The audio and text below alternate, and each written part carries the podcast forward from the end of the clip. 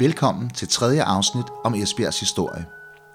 I de to foregående afsnit har vi fortalt om, hvordan Esbjerg er et mikrokosmos, der kan sige en hel del om den nationale udvikling i slutningen af attenhundredetallet. Hvordan det samtidig er et byudviklingsprojekt uden sidestykke. Nu zoomer vi endnu længere ned og kommer helt ind under huden på en af de mange tilflyttere. Min tipoldefar, Mads Erlandsen, der var guldsmed, tandtekniker og ikke mindst forkynder af Guds ord.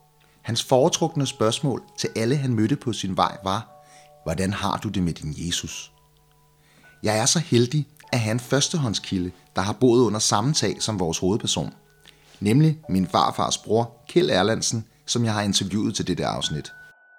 Men helt kort kan vi indledningsvis fortælle, at Mads Erlandsen slår sig ned i Esbjerg sammen med sin kone Ane i år atten fireoghalvfems.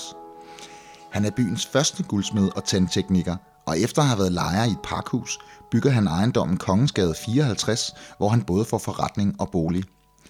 Han er dybt engageret i Indre Mission og bliver hurtigt forstander for byens berømte søndagsskole. Han får i alt tre børn, som der vil blive refereret til i dette afsnit. Frederik, Petra og min oldefar Hans Erlandsen, det vil sige faren til Kjeld, som har muliggjort dette afsnit. Kjeld kunne nemlig besvare en hel del nærliggende spørgsmål. Hvad får masser af ene til at tage til, til Esbjerg? Er det simpelthen fordi, at der måske ikke er nok forretning at komme efter i Lemvig? Jamen, farfar har f- faktisk været et meget, hvad skal jeg sige, fremsynende mand. Ikke? De var ikke nogen af de første, der havde bil, de, han byggede hus, ikke? De havde motorbåd, altså han var hele tiden, og, og den der pilgrimsrejse til Jerusalem, det var sgu også avanceret i nitten hundrede syv. Så på den måde så har han også været entreprenant. Han har siddet i Lemvig og tænkt, Esbjerg, det er der, det går ned. Eller hvad man Nå jo, men det var fremtidens by. Det var fremtidens by. Det var fremtiden. Men det var jo både Peter og Mads, der så lyset. Brødrene, de startede jo guldsmed begge to.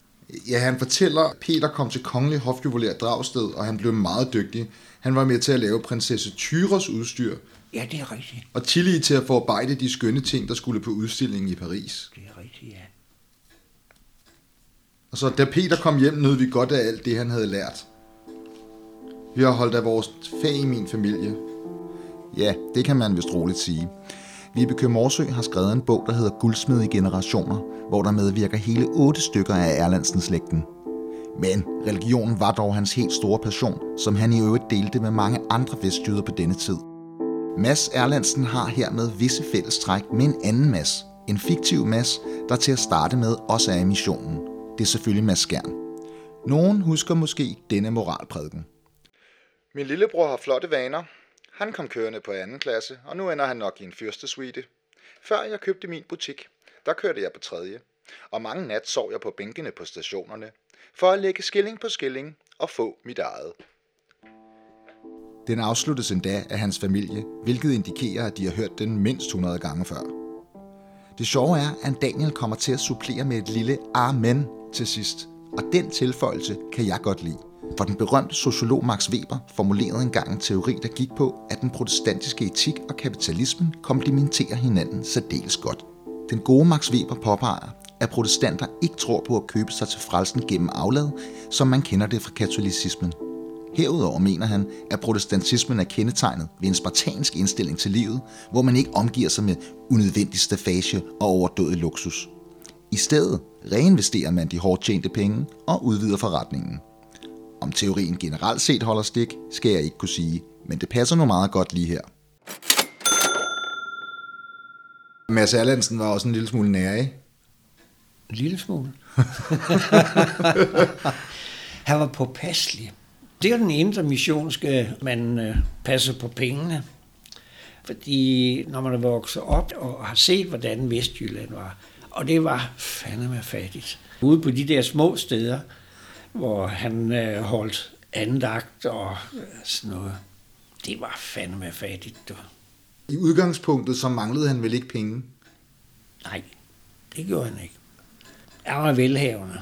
Han er jo kendt for at være velhavende også. Hvis det er rigtigt, at en overmund, som jeg kan huske fra krigens tid, den kostede tre hundrede kroner. Og tre hundrede kroner i nitten toogfyrre treogfyrre, det må sgu have været ret mange penge alligevel. Altså, de havde jo samtidig to-tre ind, øh, indsætninger om dagen, ikke? Man havde generelt meget dårlige tænder. Og når, når de unge piger blev gift, også min farmor, ud med alle pløkkerne, og så fik de et sæt gebis, så var der ikke omkostninger på det. Så der var mange, mange tændsæt, der blev lavet dengang. Jeg tror, det var, det var igennem missionen, at man ligesom, nej, man tager ned til Mads Erlandsen og får lavet tænder. Det var der, han har haft en stærk base, men altså, det var også andet end missionsfolk. Han havde jo klienter helt op fra Lemvig og nedad. Jamen, der er sgu da ret langt fra Esbjerg til Lemvig. Ja, ja, men altså, toget gik. Det var en dagsrejse. Til gengæld havde han jo så også renommé for, at han havde fået lavet den tænder nede sammen. Så passede de, og så var de sgu i orden. Der var ikke nogen, der kunne lave bedre. Han havde et stærkt brand. Han havde en meget stærk brand. Han gjorde det også håndværksmæssigt. Når man havde taget et aftryk, så satte man det ind i sådan en eller anden bøjle og passede sammen, og så satte man tænderne i, og så lige snart man tager aftryk, så man folk ud af døren, ikke? Hos farfar, der kom du altså så op i stolen, og så blev taget aftryk, og så blev hver enkelt tand passet til, han satte den ind, en for en, passe bid til, så når du havde fået lavet sæt bisser der, så passede de til dine tænder.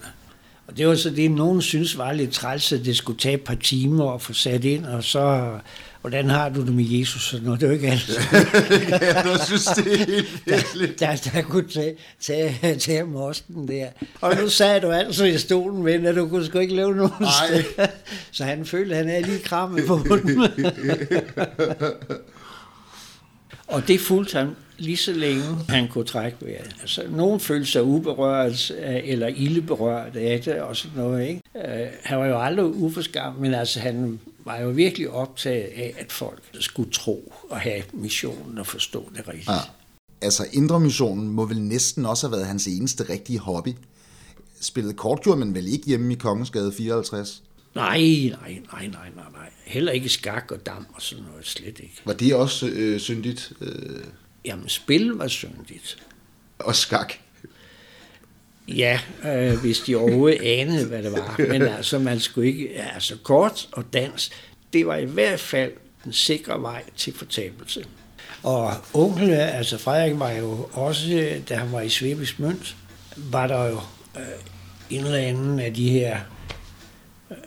Kejser, hvad fanden var det? Altså, nogle af de der fyrster der, som øh, havde været på, på skolen og havde bedt ham om at lave et, et, et, et bestemt smykke eller sådan noget. Og det lavede han, og så skulle han jo over og aflevere det. Det ved jeg fra brevkorrespondancen. Altså, så skulle han jo personligt overrække det. Og de var, det, var, det var jo, som det skulle være, og han blev budt på champagne.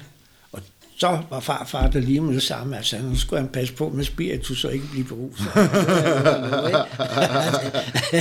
Så det fornægtede sig ingen steder i, i, i omgangen og synet på, hvordan øh, tingene var. Og jeg tror også, at Frederik i sine unge dage godt kunne lide et eller andet og sådan stemning, ikke? Og, det, og så kom han altså ind i afholdslogen, øh, der tempelherren, og så, så var det slut med den fest.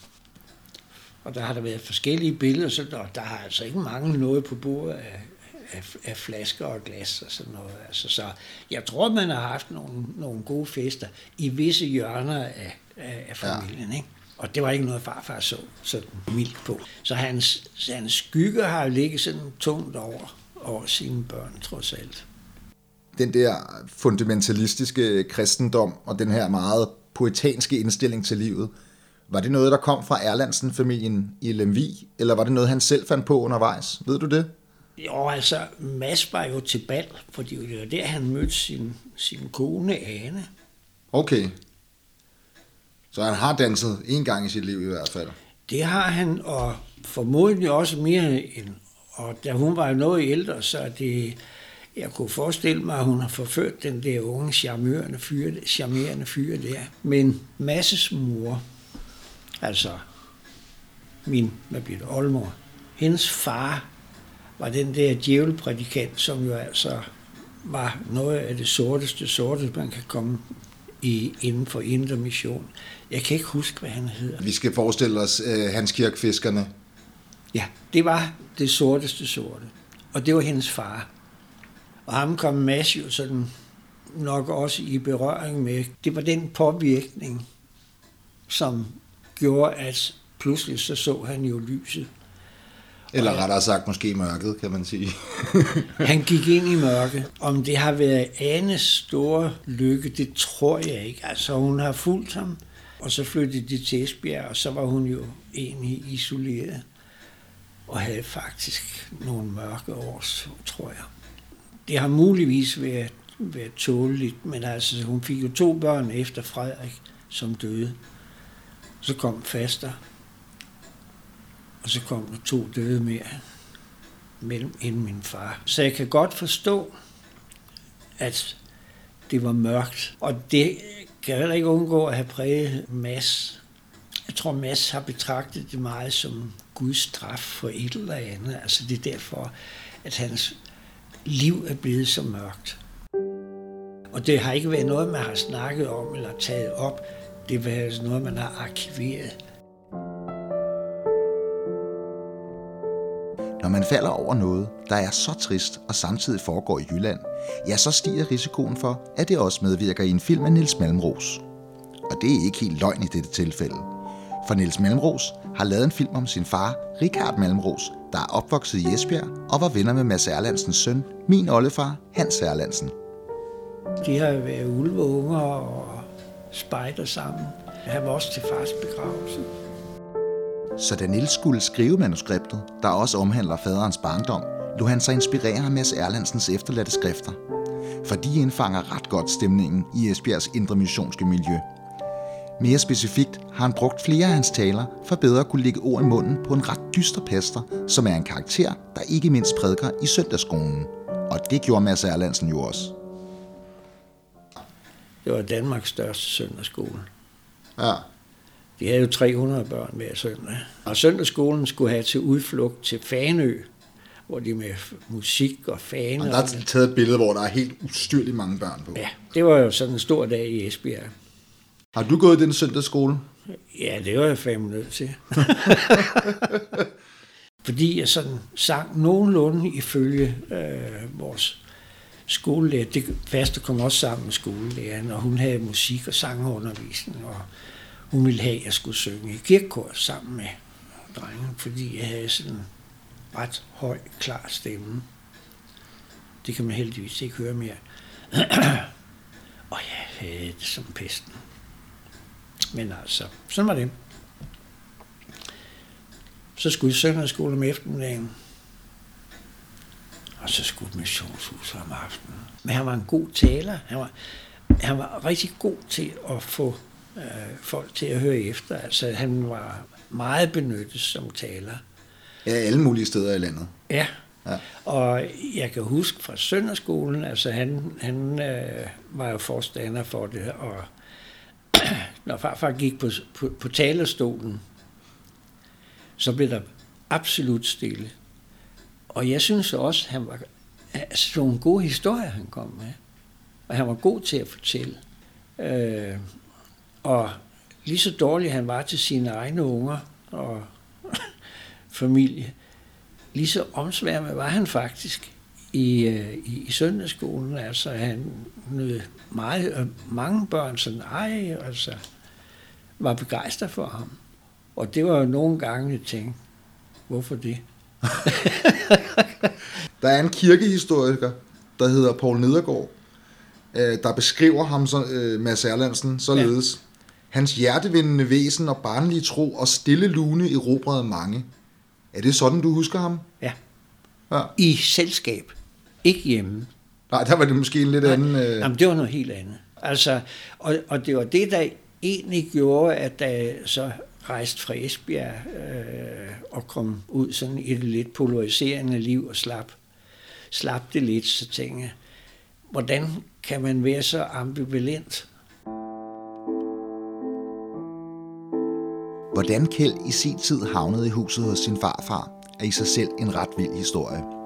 Men den fortæller knap så meget om Esbjerg, og derfor har vi i stedet lavet den til et bonusafsnit, du kan høre senere hen.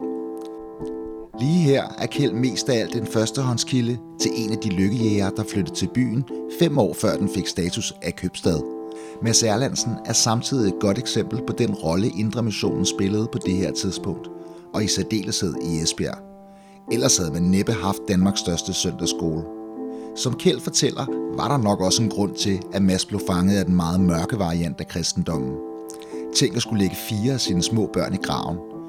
Tilværelsen var i det hele taget mere skrøbelig på denne tid. Ikke mindst for en af Esbjergs store befolkningsgrupper, hvor mange også blev draget af missionen. Jeg tænker selv sagt på fiskerne. Skulle man være i tvivl om datidens svære kår, har Esbjerg et monument for døde fiskere. Det gjorde faktisk et overraskende stort indtryk på mig, da jeg var forbi i foråret. Måske fordi det også er et vellykket kunstværk. Fiskeriet er i det hele taget en central del af Esbjergs historie, og Kjeld sad endda på første parket under storhedstiden. Havnen var Esbjerg. Vi havde jo ikke noget industri af betydning. Fiskeri, det var noget, man kunne mærke i din barndom. Altså, det er noget, ja, byen øh, var... Uh, ja, ja. Under krigen, altså fra fyrre til femogfyrre, der blomstrede Esbjerg jo op, og det var fiskeri, og der tjente de eddermuk med mange penge. Der flød guldet jo i Esbjerg. Og den fik jo også sine baroner der. Altså, der, der, der gik det rigtig stærkt, selvom det var krig. Havnen var, var jo så ligesom nøglepunkt. Tyskerne brugte jo også havnen som øh, inden for tøjen til befæstningerne til, til Jyllands øh, armering og sådan noget. Så øh, den, den var meget trafikeret.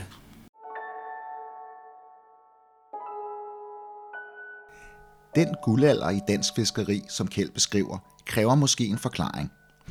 anden verdenskrig satte simpelthen en stopper for udenlandsk konkurrence. Med et var danske fiskere alene i store dele af Nordsøen.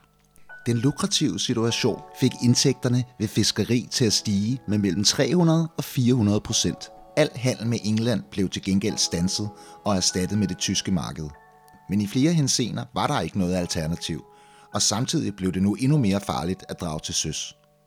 Danske kuttere og skibe blev nemlig angrebet af britiske fly, der ville forhindre madforsyninger til Tyskland.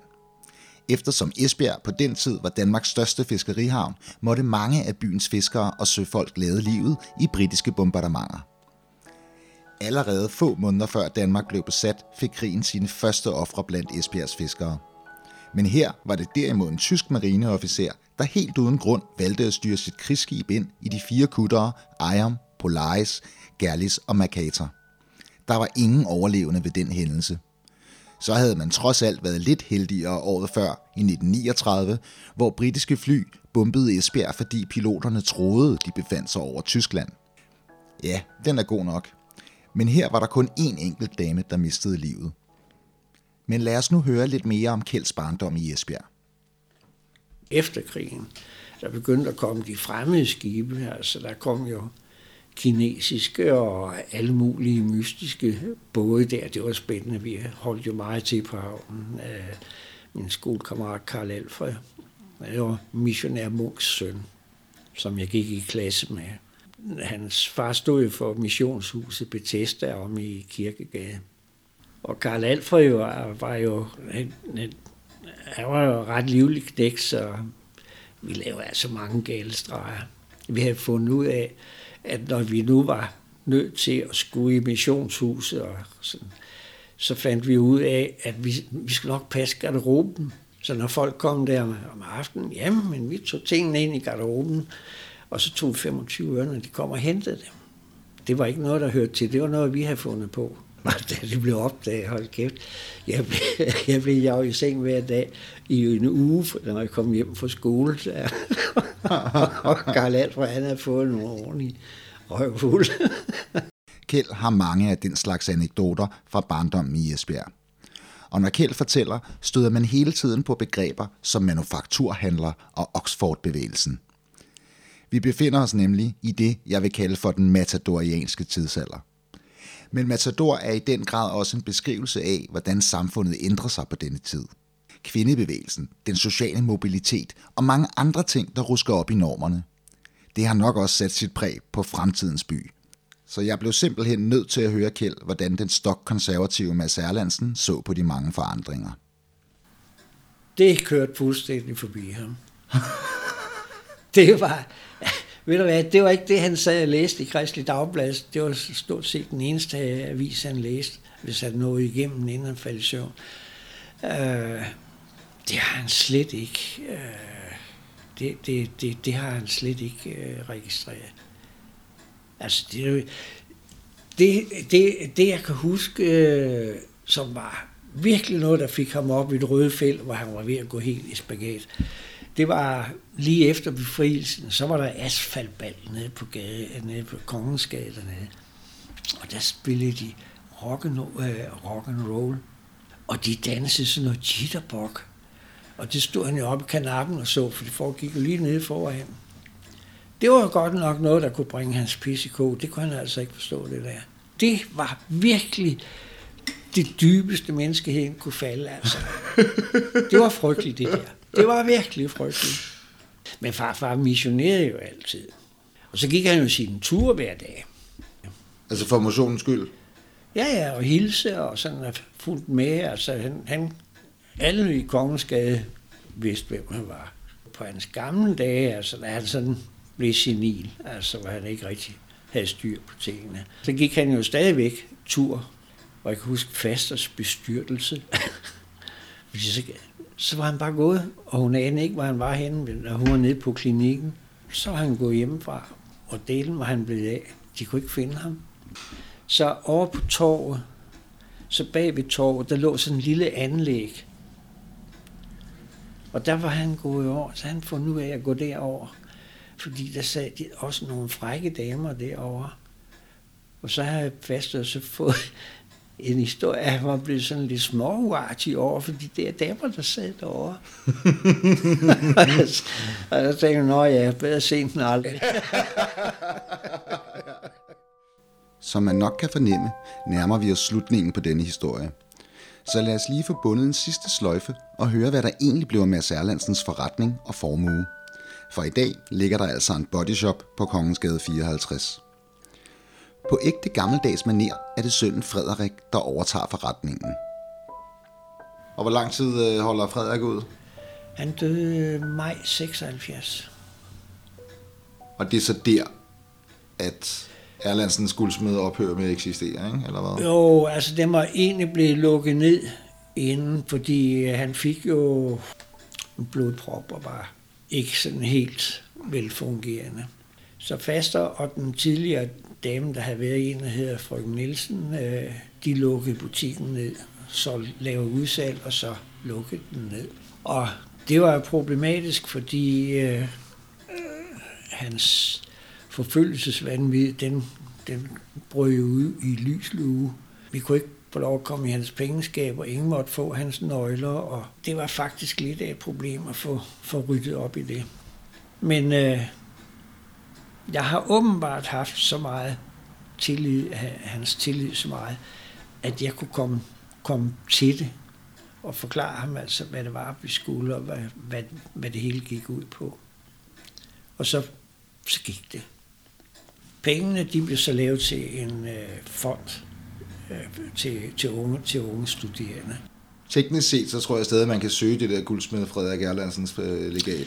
Ja, det er jo flyttet op til Viborg. Jeg ved, at det står sådan mere eller mindre specifikt, der efterkommer og har mulighed for, men så vidt jeg har lavet mig fortælle, så er det der er ikke... Ingen er der er ingen, de lykkedes at få fat i nogen af dem. Ditte har søgt, Hans har søgt, Dittes drenge har søgt, Hanses børn har søgt. Aldrig en i familien har fået en bid. Og egentlig ville ungen jo bare have haft det sådan til, alle, til familiens unge. Sådan endte guldalderen i familien Erlandsen. Og jeg vil lige supplere med den specifikke ordlyd i testamentet. Afdøde guldsmed Frederik Erlandsen af Esbjerg har oprettet et legat, der efter vedtægterne vil være udbetalt til flittige unge mennesker, fortrinsvis med tilknytning til Esbjerg by og medlemmer af afdødes slægt, der ønsker at studere ved de højere læreanstalter. Så hvis der sidder nogen fra Esbjerg og lytter med, er det bare om at komme i gang med at søge. Det kan være, at I har bedre held med projektet. Jeg er heller ikke i tvivl om, at lokalpatrioten Mads Erlandsen ville være yderst tilfreds, hvis frugterne af hans livsværk blev delt ud til unge esbjergensere. Jyske Vestkysten bragte i nitten fireogfyrre et portræt i anledning af hans halvtreds-års jubilæum. Og her spurgte journalisten, om det var med sorg, han i sin tid tog til Esbjerg. Svaret var, nej, det har været dejligt at leve i denne by. Jeg kunne ikke forestille mig at bo andre steder. Artiklen slutter med dette citat, og det gør denne lille serie om Esbjerg også. Tak fordi I lyttede med. Let's put on our blindfolds and act upon a notion. Well, let's pretend we're innocent, that everything's not broken. It's bad.